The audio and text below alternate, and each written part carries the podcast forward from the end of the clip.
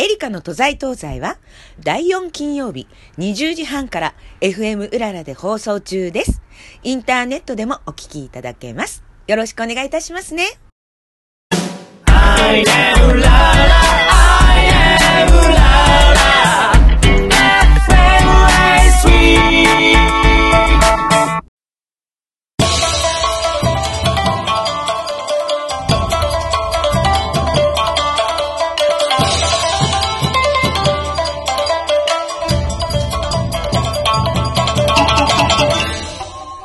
春といえばお花見。寒い冬、早く春にならないかなと桜の開花を皆さん心待ちにされていたのではないでしょうか。ということで、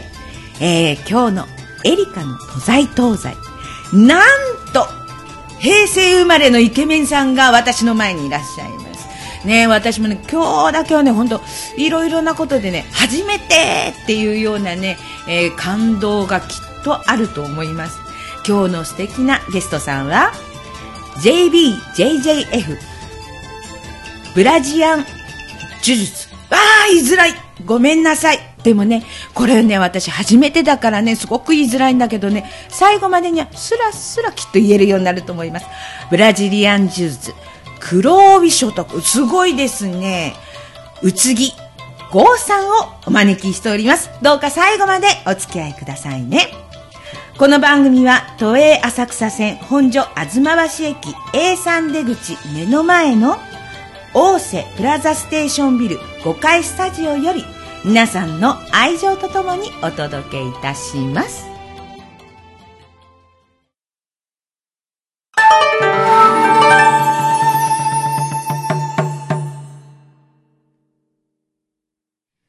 この番組では本当にいろんな方がご出演いただいて、楽しいお話、本当毎回ね、聞かせていただいてるんですけれども、大体がもう芸能界関係とか、飲食、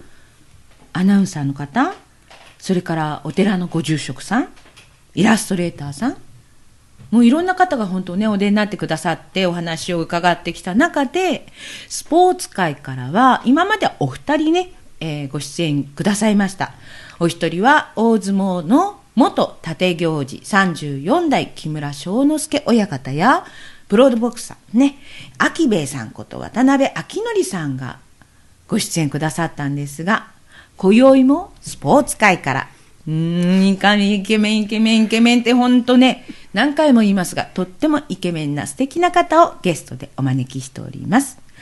ご紹介いたしましょう。2019年 JBJJF 全日本選手権優勝、 JBJJF ラスベガスオープン3位入賞、その他たくさんね、優勝とか入賞とかされてるんですが、ブラジリアン柔術、皆さん初めて聞く方が多いんじゃないでしょうか。私も初めてです。宇津木郷さん、今日はゲストで来ていただいてます。こんばんは。こんばんは。はじめまして。はじめまして、エリカです。よろしくお願いいたします。宇津木郷と申します。今ここまで読むだけで、私すっごいね、手に汗かいてる。なんでかって言ったら、このね、ブラジリアン柔術ね、初めて私口にするのに、間違えちゃいけない、間違えちゃいけないで言っててね、間違えたりとかしてたんですよ今までね、ずっとなんですが、本当初めての世界なんで、いろいろとご指導ください。とんでもないです。今日はよろしくお願いいたします。はい、まず、はい、本当にイケメンっていうふうに私言ったんですがこのブラジリアン柔術というのは格闘技の一つ。そうですね、格闘技の一つになりまして、打撃のない組み技、寝技の格闘技になります。組み技、寝技ということは、はい、柔道と似てるのか。そうですね、もう柔道ですとかレスリングと同じようなイメージになりますね。やっぱり畳っていうかマットっていうか、その上で。そうですね、はい、ね、皆さんね、この今のお声とね、説明と伺って中で想像してみてくださいね。どんなに大きなね、男の方かなね。私は私だったら、あ、すごい柔道っていうとやっぱりね、こうビッグサイズっていうね、イメージがあるんですが、とんでもない。なんかね、もう本当ね、人のいい青年っていうね、細身なんですよ。だから、この方がね、なんか格闘技とどう接点があるのかなって、本当にね、最初お写真とか拝見した時びっくりしたんですが、もうね、今日はね、その、ちょっと柔道に似たようなね、ブラジリアン柔術。ね、言いづらいですねって言ったら本当失礼なのが柔術ね、宇津木さんにいろいろ教えていただきたいんですが、今ね、はい、お話伺った通り、このスポーツっていうのは私が知らなかっただけなのか、もう世間にはこう知られている世界なのか、そうですね、まずそこからちょっと伺いたいんですが、はい、まだまだマイナーな競技ではあるとは思うんですけれども、うん、ここ本当5年くらいで徐々に人気も出ているようなスポーツになりまして、スポーツ、格闘技ですね、になりまして、今でいうと芸能人の方とかも趣味として、やられてたりとか。じゃあもうこのなんていう皆さんどうやって知り合うんでしょうね。この格闘技の種類に出会うっていうね、やっぱりご近所にそういうジムがあったりとか。そうですね、きっかけとしては、柔術のジムがあって、体験に来られたりとかっていうのが多いんですけれども、それとは別でやっぱ口コミで広がっていくようなパターンも多くて、柔術おすすめされたのでちょっと入会してみましたですとか、そういう方も多くいらっしゃいます。先ほど伺ったらね、こう寝技とかがあるっていうんですが、例えばボクシングじゃないけどパンチがあったりとか、キックがあったりとかっていう、そういうのは全くなしの。そうですね、打撃とかが本当全くない分、心理的なハードルは低いのかなっていうので、全く運動経験ない方も割と気軽に始められるような格闘技なのかなと。じゃあ柔術と柔道を簡単に違いを説明するって言ったらどんな。そうですね、柔道ですとやはり立ち技のイメージが多いかと思うんですけれども、柔道で、やっていい技は全部柔術でもやって大丈夫です。ただ柔術の場合は、投げて1本で終わりではなくて、そこから関節技を取ったりですとか、締め技を狙ったりとか、で相手を完全に参ったさせるまでが柔術になります。参ったとこうタップを踏むとか。そうですね、タップですね。で、そうですね、ちょっとそこが一番の違いと言いますか。投げて、満足しちゃダメで、投げた後にも必ずそこから攻めて。すごいですね。投げてじゃあ終わりってなんかこうね、投げた、はい、1本、はい、終わり、はい、やった、勝ったとかって、そういうあれじゃないんだ。そうなんです。もう完全に参ったをさせるまで。じゃあその1試合でどのくらいで時間って制限があるんですか。黒帯ですと1試合10分になります。10分間じゃあもう参ったするまでずっとアドレナリン 200% ぐらいでやる。そうなんです。それって精神力もそうだけど体力も相当使うでしょうね。相当そうですね。柔術はしかも1日でワンデートーナメントでやるので、多い日だと1日に4試合5試合とかで、全部フルでやるともう50分近くとかやる日もあったりするので、かなり疲れはします。だからもうそうなるともう本当柔道とちょっとね、やばい違うなっていうのがよく分かってくるのと、それだけの体力と精神力を養うための基本なことっていうのをこう蓄積、体で覚えてっていうのも大変な訓練になるでしょうね。そうですね、もう練習しないとやはり試合では通用というか、もうすぐ疲れてしまうので、もう毎日練習して試合に備えてっていうような。じゃあもう本当技術、体力、その競技っていう、どうですか、優勝ってやっぱり嬉しい。やっぱりそうですね、はい、もう毎日練習してた結果が報われたような感じなので。こうやって表彰台とかあるんですか？表彰台ありますね。よくオリンピックとかで見る、はい、そうですね。あんな立派ではないですけどちょっと小さめのが必ずあって、そこで、はい、一番上に登れた時がやっぱ嬉しいですね。 どんな貢献になります？こう表彰台に乗って、はい、こうメダルか何かですか？そうですね、メダルをいただけるんですけど、うん、でも一番はなんか安心感といいますか、うん、嬉しい気持ちもそうなんですけど、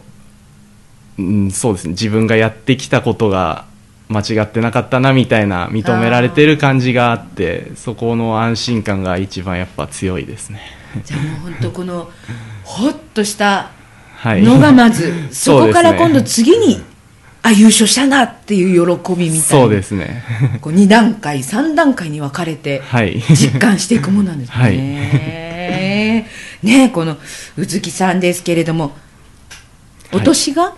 い、今28歳ですね28歳って、はい、平成生まれ？平成5年です、ね、平成だって、皆さん平成だっていいね、調べたらね、1993年ってね、ジュラシックパークが公開した年だって私見に行ったなと思ったんですけど、ね、その頃ギャーって生まれた方がね、はい、このもうチャンピオンということなんですけれども、はい、お誕生日が8月9日なんですって、はい、近いですよね。確か私8月10日なの、はい、ね、1日は調べてくれたのは嬉しい、はい、びっくりしたの、8月9日わあ私の前の日だわとか思って、はい、今年なんかパーティーやりたいねそうですねぜひお願いします一本投げしちゃおうか、嘘できるわけありませんね、28歳というねお若い方なんですけれどもね、宇津木さんなんかね、この柔道っていうか柔術、はいね、始めるきっかけになったのがいつぐらいだったんですか？はい、実際に始めたのは高校1年生の冬、終わりぐらいですね、うん、になりまして、もともとはずっと幼稚園の頃からサッカーをやってたんですけども、うん、ちょっと足を怪我してしまってサッカーが続けられなくなってしまったので、もともとその見るのが好きだった格闘技で近所の格闘技にちょっと電話して入会してっていうような流れですね、うん、どっちかっていうとね、私本当サッカーの選手かと思う背がねふーって高くってね、すごい小顔でねこの方が格闘家みたいなね、そういうイメージがすごくあったんですが、高校大学といって、はい、でなんかすごくまた面白いって言ったら失礼なんですがなんでとはと思ったんですが、建築学科に専攻されてて、はい、でその後は公務員になって、はいね、で公務員になったんだけれどもやっぱり、ね、この、柔術の世界に魅力を感じて、はいはい、今こちらの方で、そうですね、ね、ご活躍されてるっていうことなんですよね、はい、でいろんな大会に、ね、お出になってらして、まあ、国内外ね多数お出になってる中で、JBTTF パンアメリカンベスト8、 JBJJF 全日本選手権優勝、アジア選手権準優勝、ね、それからラスベガスオープン3位入賞と、もう好成績で素晴らしいんですけれども私この中で JBJJF ってなんだろうなと思うんですが、はい、教えていただけますか？はい、JBJJF は、うん、ジャパン、うん、ブラジリアン柔術連盟フェデレーションの略でして、うん、JBJJF となんで、まあ、日本の柔術の連盟ですね。あ、なるほど、はい、なんかこう日本とブラジルのなんかこう友好みたいな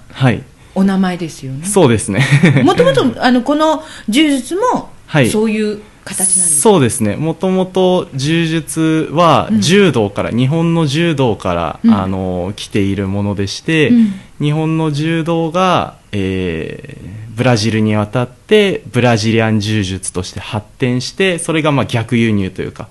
それが入ってきているような。日本からブラジル、ブラジルからこの日本。そうですね、あ、そういうことなんです、はい、あ、だからこうなんていうの、試合するとき練習するときのこのユニフォーム、そうですね、っていうのが柔道にかなり似てる違いあるんですか？やっぱりその柔道着に対しても柔道着の方が硬くてちょっと厚みがあって、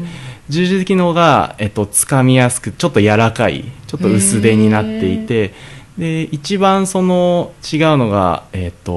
色とか、うん、ファッションとしても楽しめるように、結構じゃあ普段着で着れるってこと？あ、そこまでそこまでいかないそこまでいけないんですけど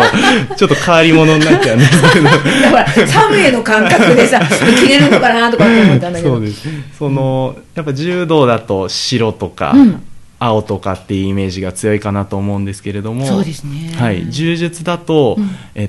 黒い道着とか、うん、それこそ赤とか黄色とかデニムのネイビーとか、うん、あとは迷彩柄のものだったり、へー、いろんなものがあるんです、うん、迷彩柄、はい、いろいろあって、そういうそのいろんなブランドもあって楽しめるので、うん、ファッションとしても結構楽しんで、ここの道着買ってここのメーカーの道着かっこいいからみたいなので会員さん同士が盛り上がったりとか。なるほどね、はい、いいな、ね、え私もじゃあちょっと介入じゃない会員になってまあ体力が続かないと思いますけどね。でこの度ね、今月ですね、4月になんと宇月さんは会社を立ち上げたということで、はい、会社名は株式会社レプスと申します。レプス、はい、どういう意味なんですか？レプスは、野うさぎとかっていうような意味がありまして、まあ、その私自身ずっとなんでしょう、公務員としてやってきて、うんたんですけれども、そこから一度辞めて、うんまあ、独立っていう流れで、まあ、うつぎのうがうさぎのうになってるので、うんまあ、のうさぎというか、そういうことなんですか、はい、ちょっとそこから、なんでしょう、頑張っていこうかなっていうのでレプスと名付けました、うんね、でじゃあそのレプスさんで何をするかって言ったら、この柔術を教えるわけですよね。そうですね。で、元々のそのCAVEさんっていうねグループがあって、はい、そこの、はいまあ、2号店って言ったら失礼な言い方かもしれないけれども、はい、セカンドみたいな ね、 そうですね感じで今回この、レプスさんをね、はい開かれたわけですけれども、はい、ここはもうジムになるんですかね。そうですね、ジム、ブラジリアン柔術のジムとして、オープンをします。もうその、ジムの名前はもうジムの名前は、うんCAVE BJJ と言いまして、うん、今押上に1号店といいますか、うん、CAVEというジムがあるんですけれども、それの何でしょう2号店といいますか、うん、として、CAVE BJJ ブラジリアン柔術に専門特化したジムを近くの本所吾妻橋に、はい、オープンをします。CAVEさんっていうのはもともと皆さんご存知の方多いかと思いますが、総合格闘技の奥野泰介さんが代表でね、会社っていうかグループをやってらっしゃるんですよね、はい微笑みの殺戮ゾンビ、はい、ノンストップドリル、はい、奥野豪天泰介さん、はい、総合格闘技、先ほどお会いしましたが全く違った優しい方なんですよね、はい、もう本当今日はねご出演願ったんですがね、お忙しくてお帰りになってしまったんですがね、私は奥野さんが殺戮ゾンビだったら追っかけゾンビで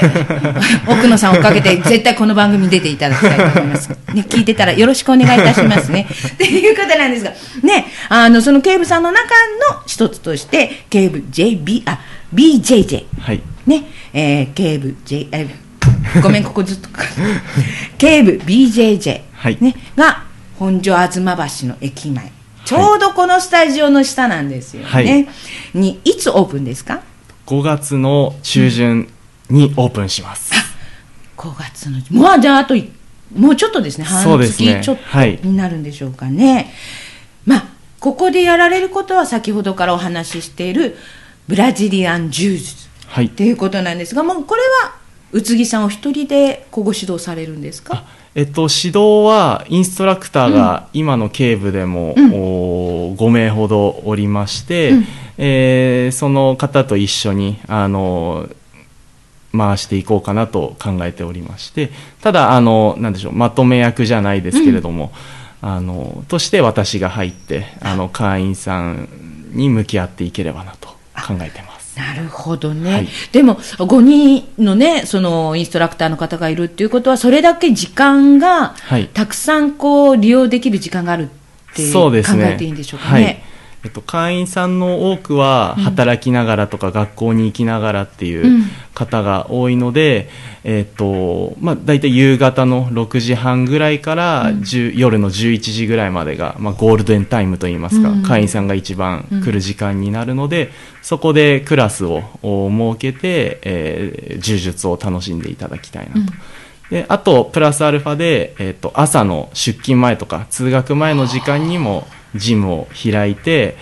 そこでもその仕事前学校前に柔術を楽しんでから一日をスタートできるような、そんなジムにしたいなと考えております。朝からっていうことはもちろんね出勤通学、はい、ねサラリーマンの方とかもあれですけど、はい、主婦なんかにもいいですよね。そうですね、家事が終わって旦那の留守にはい行きますよみたいなね、はい、そうですね、なんでシャワーも2機あって、さっぱりして帰ることもできるのですごい朝の充実はちょっといいわねもう朝家のことやりましたこちら来て充実をしました、はい、そしてシャワーを浴びて美味しいランチ行きましょうっていうのは私夢ですけど、ね、はい、せっかく運動したのにって、ね、言われそうですけれどもそうなんですか。もうぜひねもうこちらで私もちょっとこう覗かせていただきながらというふうに思うんですが、5月ね、新たにスタートするわけですけれども、はい、目指すジムってもし質問来たらどういうふうに答えられますか。はい、そうですね、一言で言うのであれば、もう誰もが楽しく目標を叶えられる、そんなジムにしたいと思ってます。いいですね。だからもう本当お子さんから、はい、ね、ご年配の方までその人に合った、そうですね、ジム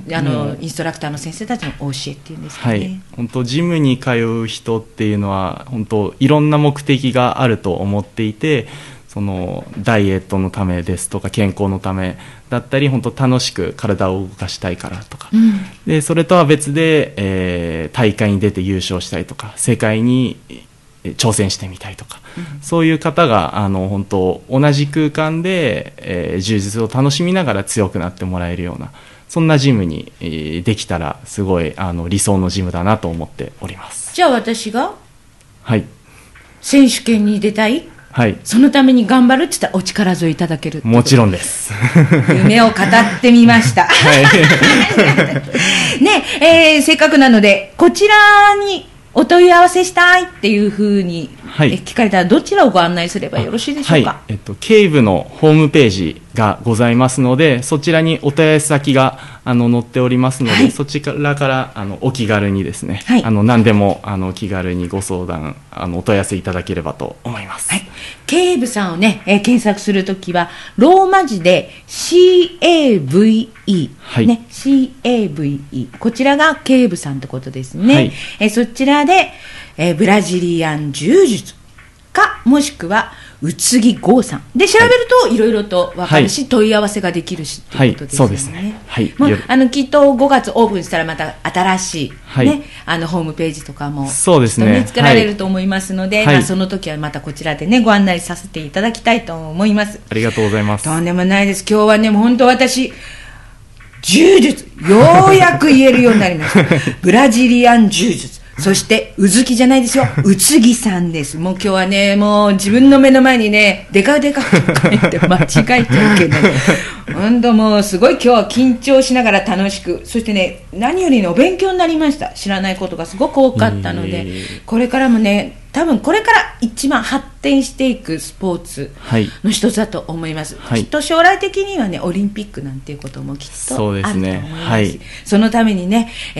尽力を尽くしていただきながらご活躍いただきたい。まだまだねスポーツも、はい、インストラクターだけじゃなくって選手権出たりという選手活動も、ね、そうですね、されてるわけですからね、はい、インストラクターだけじゃない選手としてももっと名前を挙げていきたいと思っておりますので、宇津木剛さんですよ、はい、宇津木剛さん、まずね YouTube とかにもいっぱいね出てらっしゃいますから ね、はい、とてもイケメンなお兄ちゃまでございますのでねご声援いただきたいと思います。ちなみに、素敵なバレリーナの奥様と可愛いお嬢ちゃまがいるそうですよお嬢ちゃまきっと、格闘家ではなくもしかしたらバレリーナじゃないかもしれないですね、格闘家かもしれないですね、はい、ぜひぜひね素敵なご家族にね、支えてもらってるはずですので、はい、ますますファンの方と共に応援させていただきますので、はい、ご活躍ください。ありがとうございます。最後に一言どうぞ。はい、これからCAVE BJJ、そして、ブラジリアン柔術、日本のブラジリアン柔術の発展のために頑張ってまいりますので、よろしくお願いいたします。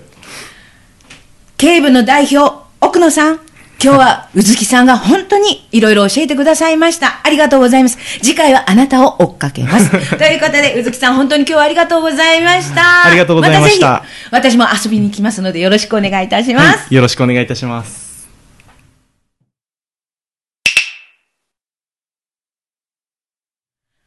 ここでこの番組の準レギュラーね、誰かなーって皆さん思いますでしょう。イラストレーターの佐藤リッチマンさんからの情報です。この度ウクライナ難民支援 T シャツをユニクロ UTME から発売されました。平和を願って白地に幸せの青い鳥が輝く T シャツ1着2990円、2990円の中から1着1000円のデザイン費ですね。こちらを全額ウクライナ難民支援のために使われるとのことです。リッチマンさんのデザイン料が全額支援されるというすごいことなんですね。リッチマンさん曰く、僕は皆様と戦争で家を追われて辛い方々に NPO 法人を通じて少しでも温かい食べ物や寝具などを届けたいだけです。皆様のご支援をよろしくお願いいたします。ということです。私も今日ね、着させていただいてるんですけれども、とってもね、着やすい T シャツで、ちょうどね、前のところに大きな大きなね、幸せの青い鳥が描かれております。購入方法は、Apple Store でユニクロ UTMEを入手してください。そして佐藤リッチマンさんを検索していただくと佐藤リッチマンさんが出てきます。そうするとこの青い鳥の T シャツ、こちらがね出てきますので、ぜひこちらをご覧ください。半袖 T シャツの他に長袖の T シャツ、そしてトートバッグもあるそうです。 T シャツのサイズはXX から XXL までとね、数多くの種類があるそうですのでね、皆さんご自分に合ったサイズをね、お買い求めいただきたいと思います。価格は2990円。ユニクロ UTME で佐藤リッチマンさんのデザイン。ウクライナ難民支援 T シャツにぜひご支援いただきますようよろしくお願いいたします。我が家ではね、私もそして主人も愛犬さくらちゃんも3人で来てます。ぜひ皆さんよろしくお願いいたしますね。ということで今日もあっという間の30分になりました。2022年ゴールデンウィークももう来週ですね、今日のゲストさんはどのようなゴールデンウィークを過ごされるのでしょうか。青空に輝く太陽も新緑にみなぎる木々も生きるものの生命力を感じる季節です。どうぞ皆さん体にそしてコロナに気をつけて素敵な楽しいゴールデンウィークをお過ごしください。この番組では皆様からのお便りメールをお待ちしております。よろしくお願いいたしますね。次回の放送はドラゴンクエストの日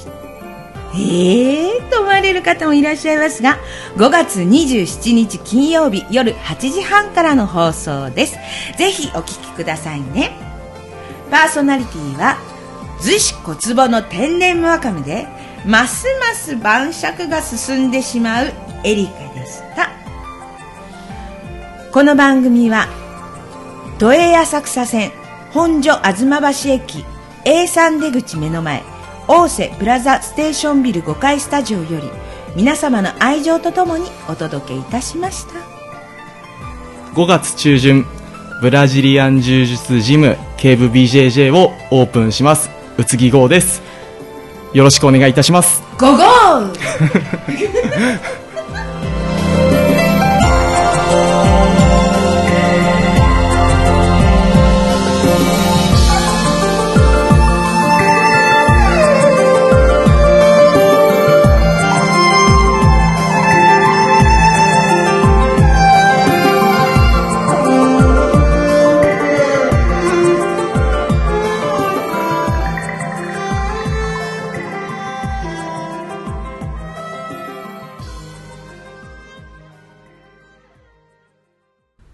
以下の都在東西は第4金曜日20時半から FM うららで放送中です。インターネットでもお聞きいただけます。よろしくお願いいたしますね。